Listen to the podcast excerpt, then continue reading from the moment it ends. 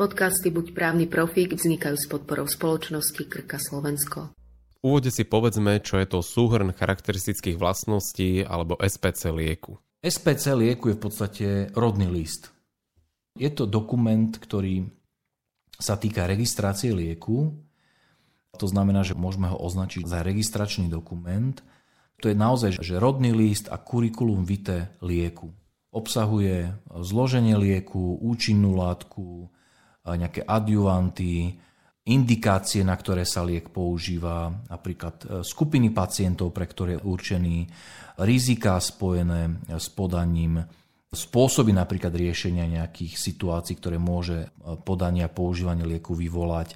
To znamená všetky podstatné dôležité informácie, v podstate vedeckého odborného charakteru, ktoré umožňujú odbornej verejnosti s liekom pracovať, používať ho správnym spôsobom. To znamená takým spôsobom na, a na taký účel, na ktorý je daný liek registrovaný, e, vyskúšaný, odskúšaný z pohľadu bezpečnosti, účinnosti a všetkých tých podstatných aspektov. To znamená, je to, je to extrémne dôležitý a určujúci dokument, ktorý stanovuje vlastne pravidla hry a spôsob používania lieku. Ako je to dnes, keď chce lekár použiť liek na rámec jeho SPC, čo musí byť splnené? Takou základnou a vodiacou povinnosťou poskytovateľa zdravotnej starostlivosti, ale aj zdravotníckých pracovníkov je podávať lieky v súlade s ich súhrnom charakteristických vlastností.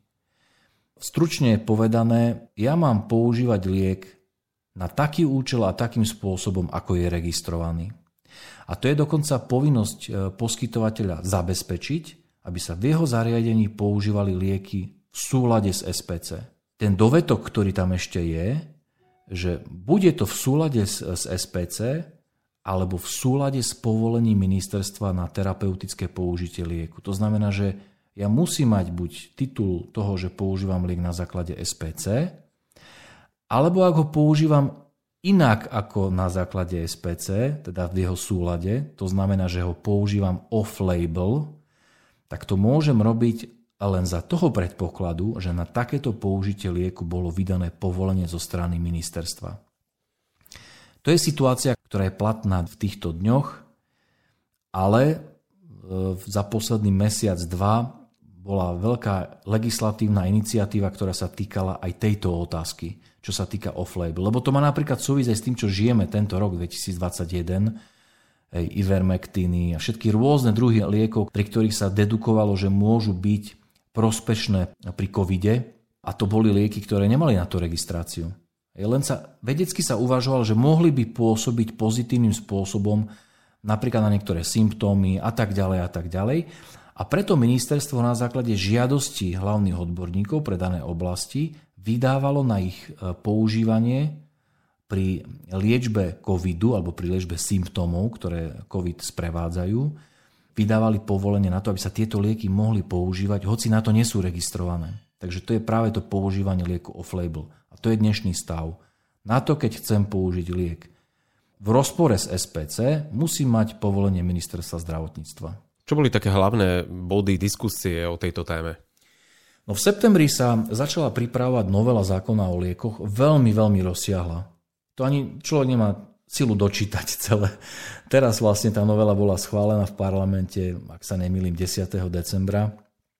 Má okolo 75 strán. Ako nie je to len zmena zákona o liekoch, menia sa tam viaceré zákony, ale súčasťou tých navrhovaných zmien, e, ktoré sa týkali zákona o liekoch, bola práve aj časť, ktorá sa týkala podmienok používania off-label liekov. A ten nápad ministerstva bol taký, že by sa preniesla zodpovednosť za off-label použitie lieku z ministerstva priamo na ošetrujúceho lekára.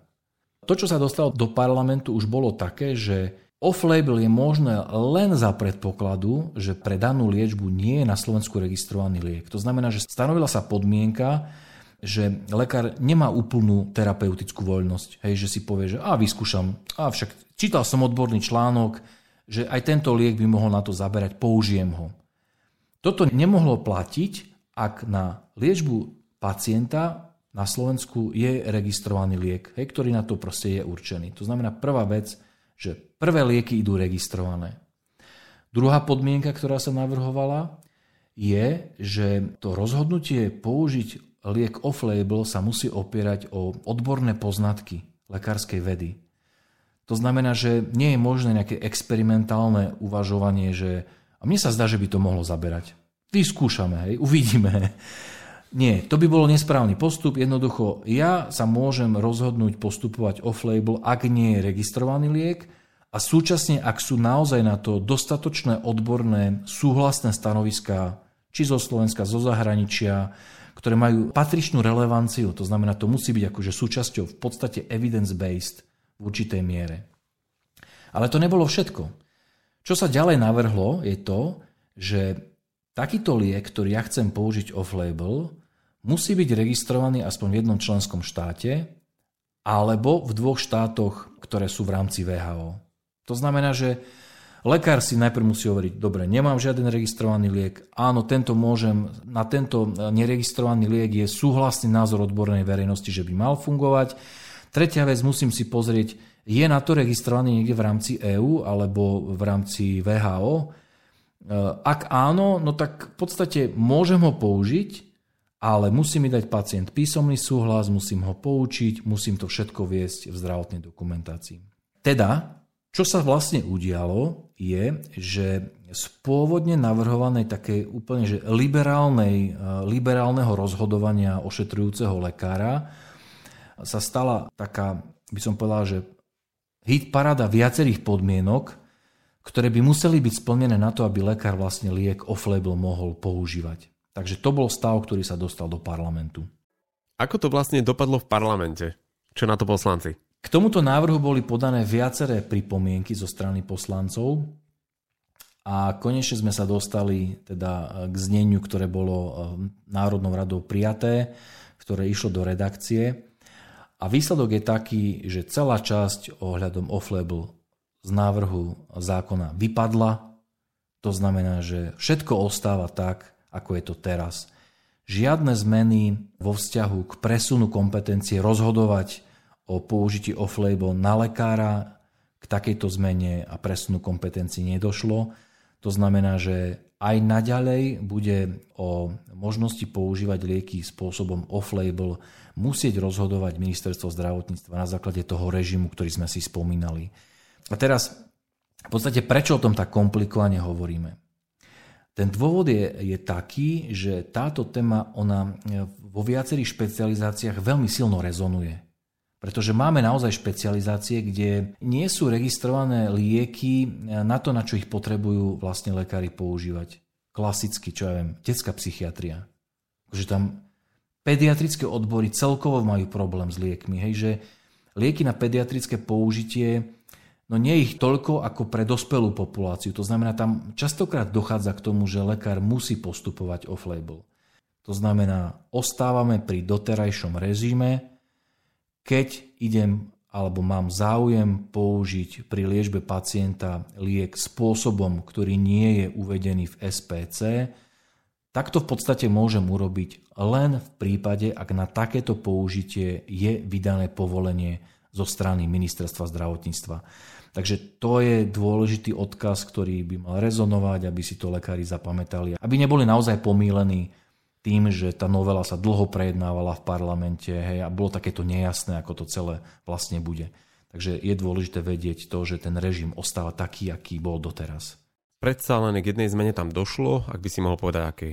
Áno, jedna zmena malička na prvý pohľad e, prešla pri off-label a to je to, že pri liekoch, ktoré e, boli povolené ministerstvom na terapeutické použitie, to je práve aj tá situácia, o ktorej hovoríme, na off-label použitie, sa na tieto lieky nebudú uplatňovať e, ustanovenia, ktoré hovoria napríklad o obaloch, o príbalovom letáku a tak ďalej. To znamená, že môžeme to čítať tým spôsobom, že tam nevzniká pre držiteľa registrácie nejaká povinnosť zabezpečiť v tomto rozsahu dokumenty a tak ďalej a tak ďalej. Teda toto sa, toto sa teraz do zákona o liekoch vlastne dostalo ako taká maličká zmena. To môže mnohým aj uniknúť pozornosti, lebo je to naozaj len taký malý dovetok. Podcasty Buď právny profík vznikajú s podporou spoločnosti Krka Slovensko.